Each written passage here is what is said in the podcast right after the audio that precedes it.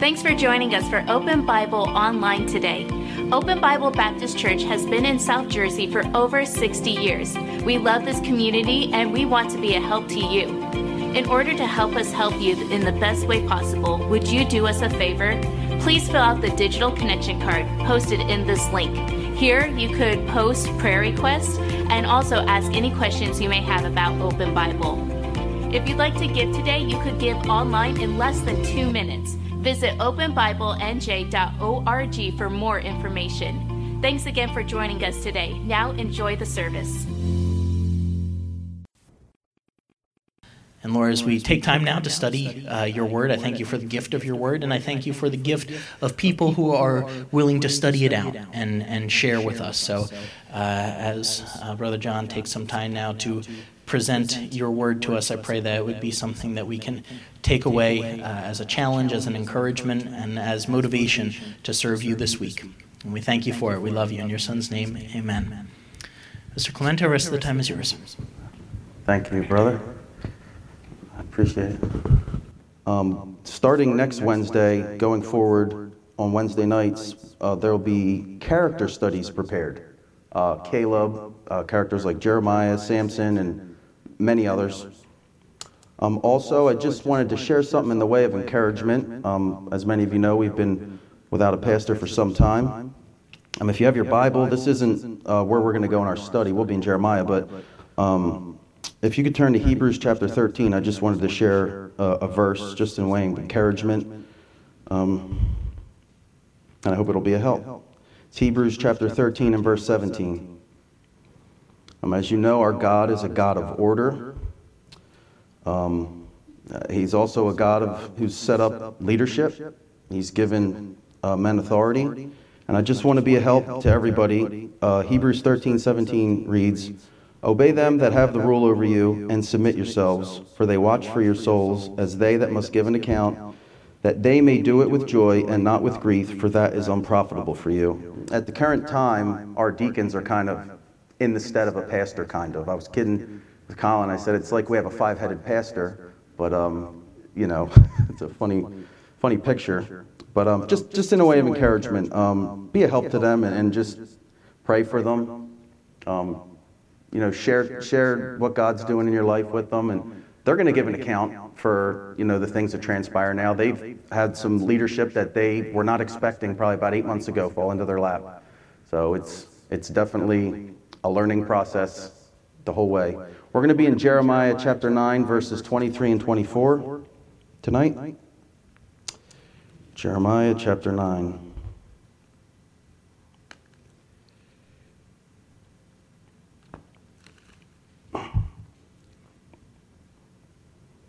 Thus saith the Lord Let not the wise man glory in his wisdom, neither let the mighty man glory in his might. let not the rich man glory in his riches, but let him that glorieth glory in this, that he understandeth and knoweth me, that I am the Lord, which exercise loving kindness, judgment, and righteousness in the earth. For in these things I delight, saith the Lord. The Lord gives us three things here that we're not to be glorying in. Uh, another word for glorying would be to be boastful of. The things we're not supposed to be boastful of uh, are wisdom. This could be skill. This could be uh, wisdom in administration, such as a manager. Um, this could be wise in ethical matters. Um, all of these things that we're going to talk about are things that can be good things, but they'll never rescue you from misery. They'll never rescue you from disaster they can't save your soul. These, these are good things, but they're not the things that we're to be dwelling on and boasting in and bragging in. We're not to be celebrating these things. Uh, in fact, uh, Proverbs 27 2 tells us, Let another man praise thee and not thine own mouth. Um, so we're not to be bragging in our wisdom. Let other people brag on you. Okay? If, if God's gifted us, people will see the gift. Okay? Uh, the mighty man, he, he, he speaks of the mighty man. This is the powerful. This is the strong. This could be the champion. Uh, this would be the warrior. in America, and it's kind of come into the church, we're trying to teach our kids, rather than pointing them at God like we should, we want them to be a champion in sports. We want them to be, uh, you know, we've got a lot of MMA things going on. We're, we're pointing them to all these things that aren't going to save their soul. They're not going to save anybody else's soul. They're not going to be a help to anybody. I, I like sports. I like a number of sports, as a matter of fact, but I have a hard time believing any Christian who's fervently seeking God would want their kid to be a greater athlete than a godly person. That's what's going to have an impact. That's what's going to change this world. We're talking about mighty military power. The answer is, is not going to come from the government. Now, I, I hope I didn't let anybody down with that, but you needed to hear that. It's not going to come through Washington. It's not going to come through legislation. It's not going to come through a shot. It's going to come through Christ. He says, The rich man, he speaks, glory not in your riches. That's pretty easy to understand what that means. That means being wealthy. We, we ought not be those who are so focused on money. And this is, these are the things that our culture is pushing us to pursue. Any kind of marketing or advertising, you'll see, you need this, you need more of this, you need more money to get this. You know, you, you, you need to be wealthy and rich and have all the stuff and have all the things. But God never pushes us to that. He, he tells us, Seek first the kingdom of God and his righteousness, and all these things will be added unto you. In verse 24, but let him that glorieth glory in this, that he understandeth and knoweth me. To understand is to be able to intelligently consider something. A person who understands something can explain it to you. They can teach you how to do it. Um, a good builder, a good artist, uh, someone who can play an instrument, somebody who can do a task in a, at, a, at a job, uh, a process, a procedure. They, they're able to understand it in such a way that they can explain it to you, and, and maybe even in such great detail, they can explain it to you without the machine or the equipment there in a way that you'll be able to understand how to do this. And, and God is telling us here let him that glorieth glory in this, that he understandeth and knoweth me, that you're able to intelligently consider him, that you're able to think about Christ and all he's done for you. Man, wouldn't that be a wonderful thing if when we got together we spent more time talking about him and his goodness than fill in the blank? I'm not picking on anybody, but fill in the blank. It's, he's an incredible Savior. To know it, to recognize, to be instructed if you're instructed, that means you're being instructed by someone. And according to John chapter 10, Christ tells us, My sheep hear my voice, and I know them, and they follow me. He goes on in verse 24 and he says, That I am the Lord which exercise loving kindness, judgment, righteousness in the earth, for in these things I delight, saith the Lord. That I am the Lord. To know Christ, this, this is above all else. This, this is immeasurably greater than anything we could imagine. If you have your Bible open, turn to Luke chapter 10. I'm sorry, not verse 19, verse 20. Notwithstanding, in this rejoice, not that the spirits are subject unto you, but rather rejoice because your names are written in heaven. This is what we're supposed to be glad about. This is what we're supposed to be boasting in. We're supposed to be boasting in that our names are written in heaven. But you know what? If, if your name's not written in heaven, you're of all men most miserable. If you're here tonight without Christ, you can't boast in him. In fact, I'm going to give you an example. You, you can know a lot about God, you can know a lot about the Bible, but you can go without knowing Christ. That's what the Pharisees did. He said, You think you have life because you know the Bible, but that's not the case. You have to know Christ. You know, I, I know who the Queen of England is, I know where she lives, Buckingham Palace. It's in England. But I don't know the Queen. And I'm sure there's people that could ramble down all kinds of statistics and stats and, and, and facts about kings and queens and not have known not one of them. The same with an athlete. You could name an athlete and you could tell me how many touchdowns and how many games, whatever it might be, but in fact, I, you've never met them. And, and, and that is all the difference. There's coming a day for those who truly do not know Christ.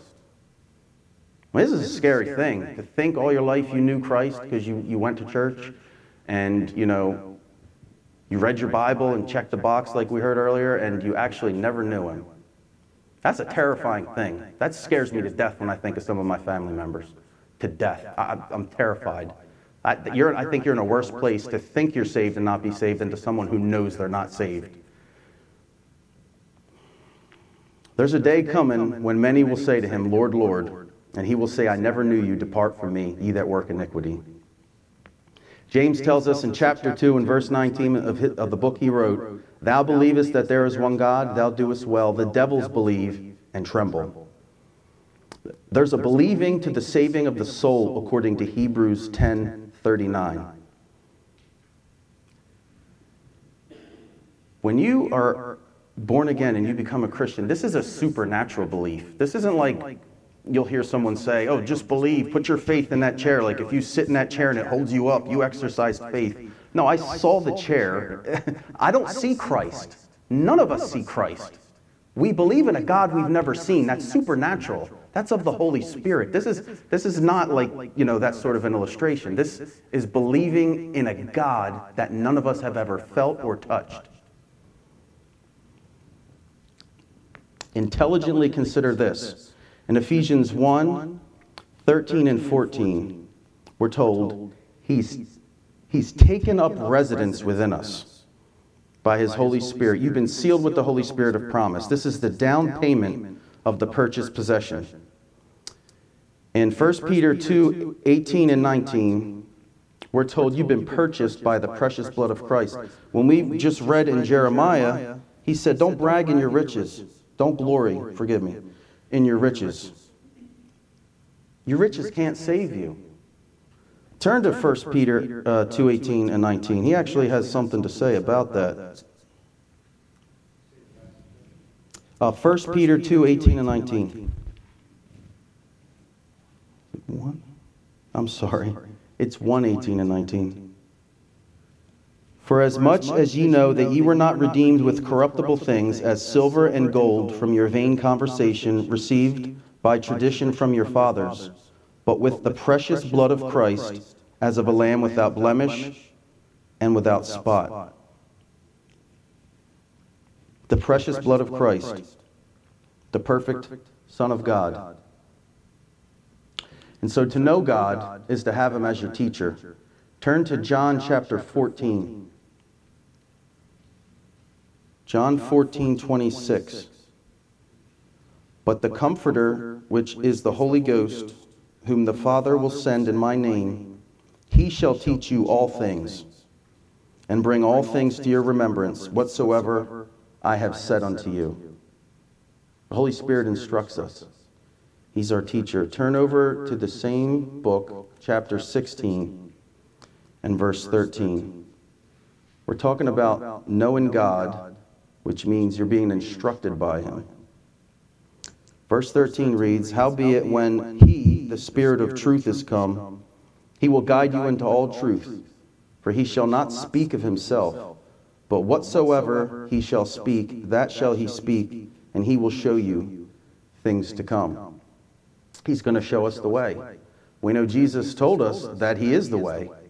If we look at the next verse, He tells us, this is Jesus speaking, He shall glorify me. For he shall receive of mine and shall show it unto you. He's talking about the Holy Spirit. The, the Holy Spirit glorifies Jesus Christ. I want to share a few things on how you can know when there's a work of God going on. Does it honor the Lord? Does it honor Jesus Christ as Lord, rather? Is, is he the focus of worship? Does it minimize or does it magnify Jesus Christ? Does the work honor or disrespect the biblical Jesus? When I say that, meaning he's God. Does it honor him as God? Does the ministry edify or does it entertain?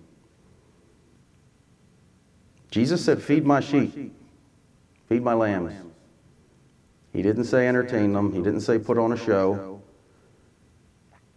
If you look at the life of Christ, outside of his miracles that drew a crowd, the things he said actually were pretty hard. Right? Take up your cross.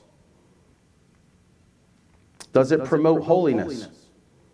I know these, these are not um, words commonly used today, but they're in the Bible.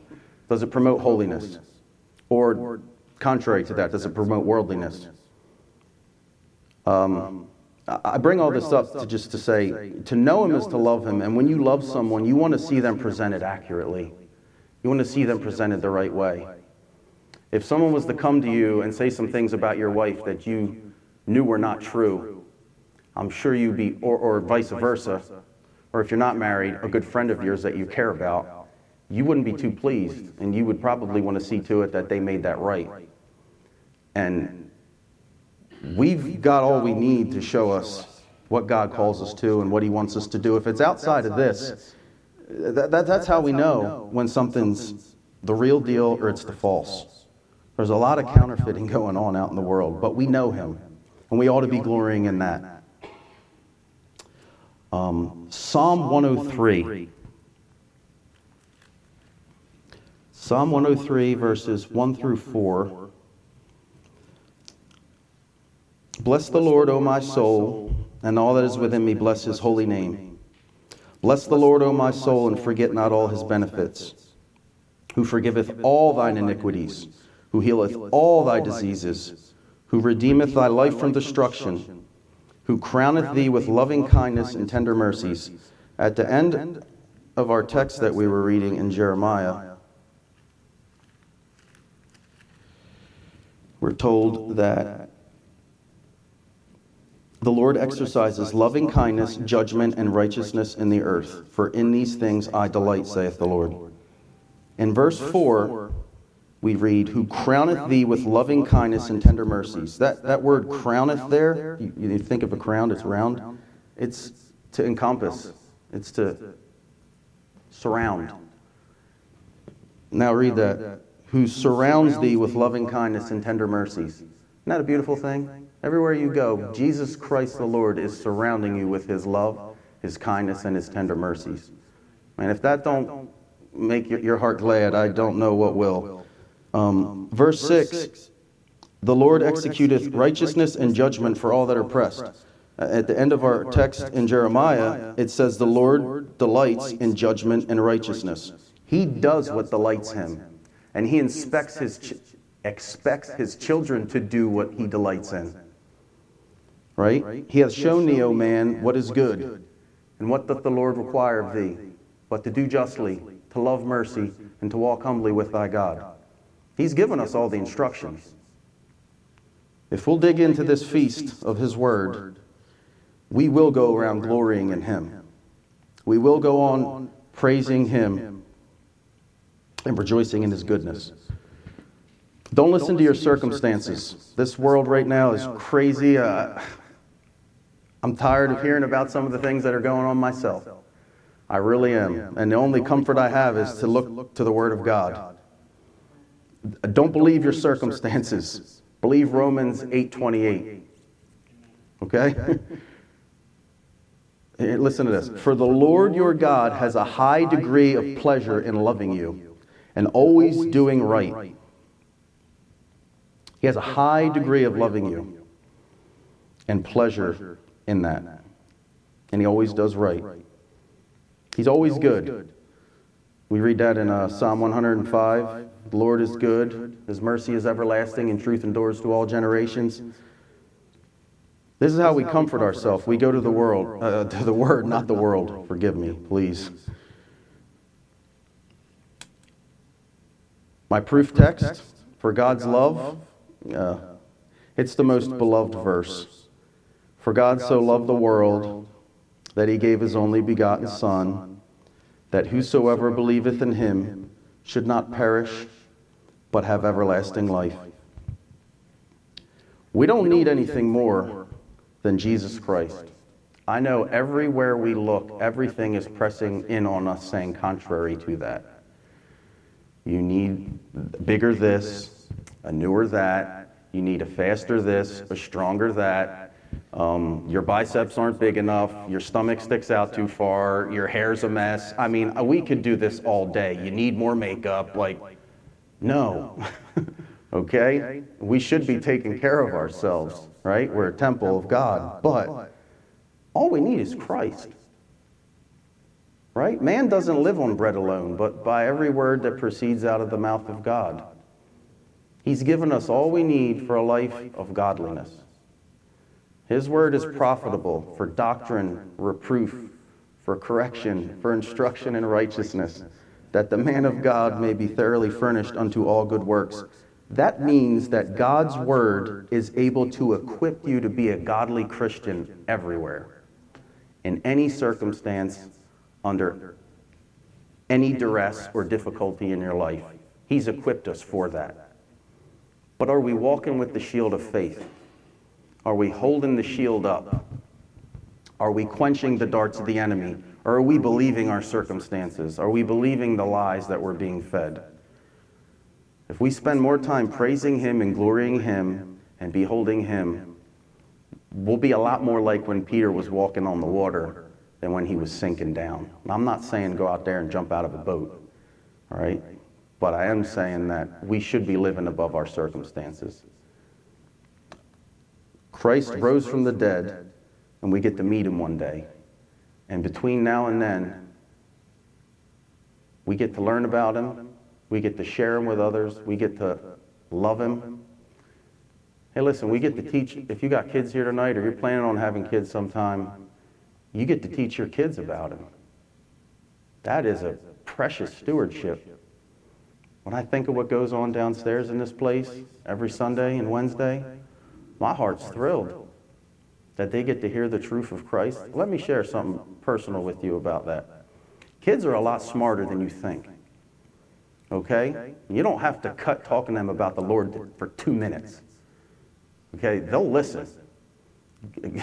Kids hear about God and you can see their eyes start to get wide. You don't have to try to entertain them all the time. You know, uh, they love games and I like playing games with them, but man, I sure love when they get to hear the Word of God. And I think of the opportunities they're going to have ahead of them to impact this world. Christ could come today, but we ought to be sharing our, that word like he is going to come today.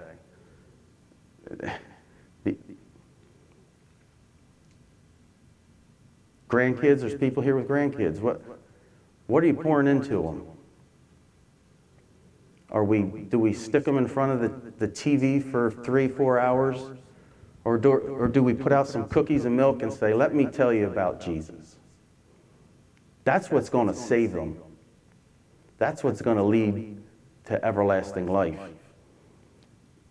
I heard a story today about a man named Rechab. He was the father of the Rechabites in the book of Jeremiah. And Rechab, if I'm saying that right, he told his sons to drink no wine. Right? 300 years later, God used Rechab's next generation after generation after generation. 300 years later, he used them as an illustration for the sinful children of Israel. He told Jeremiah, Go pour some wine, tell these guys to drink it. God wasn't tempting them. God put that in front of them for a reason. What was the reason? To show them the power of the life of a man of God. 300 years later, they still weren't drinking wine because of a man who lived for God, who's obeyed the word of God, and taught his kids the word of God. 300, could you imagine if 300 years from now, you have great, great, great, great, great, great grandkids who are obeying God? That blessed me when I heard that. I thought, man, because we tend to get down sometimes, you know, think, is my life making an impact? Am I really making a difference? Yeah, God's word does not come back void. If we will steep ourselves in it, I'm telling you what, when pressure comes, what comes out is going to be good. Let's pray. Father, we thank you so much for your Son and your Word, and Lord, that we can say that we know you, for those of us who are yours, that we can glory in that, that we understand you. And I'm so thankful that you proved that you delight in loving kindness and tender mercy by sending Christ. Thank you so much for all that you put up with in our lives and all of our imperfections, in our continually messing up as parents and husbands and wives and even friends at times and coworkers. We tend to blow it. But you're so faithful and you're so gracious. And I thank you that you who began a good work in us will bring it to completion upon the day of Jesus Christ. I'm so thrilled in that. That we stand by grace and not on our works. But Father, while we're here, would you help us to walk in good works? I pray that you'd help each, each one here, Lord, to grow and to take steps of faith in these coming days and even throughout the remainder of their earthly pilgrimage. I pray that you'd help us to be a people who are, are just, Lord, different, that truly shine as lights in this crooked and perverse generation. And I'll thank you for that. God, I just pray you'd continue to help your people in this place to love one another and you continue to prepare the man you're going to send here to lead this work. That he would take steps of faith all the way here. That he would be desiring to be spent pouring into your people and standing on the truth. And we'll thank you for that. Lord, I pray you'd give us each one here safety as we travel from this place. And Lord, that you'd bring back a good group here on Sunday that we would not forsake the gathering of ourselves together as the manner of some is. And we'll thank you for that. In Jesus' name, amen.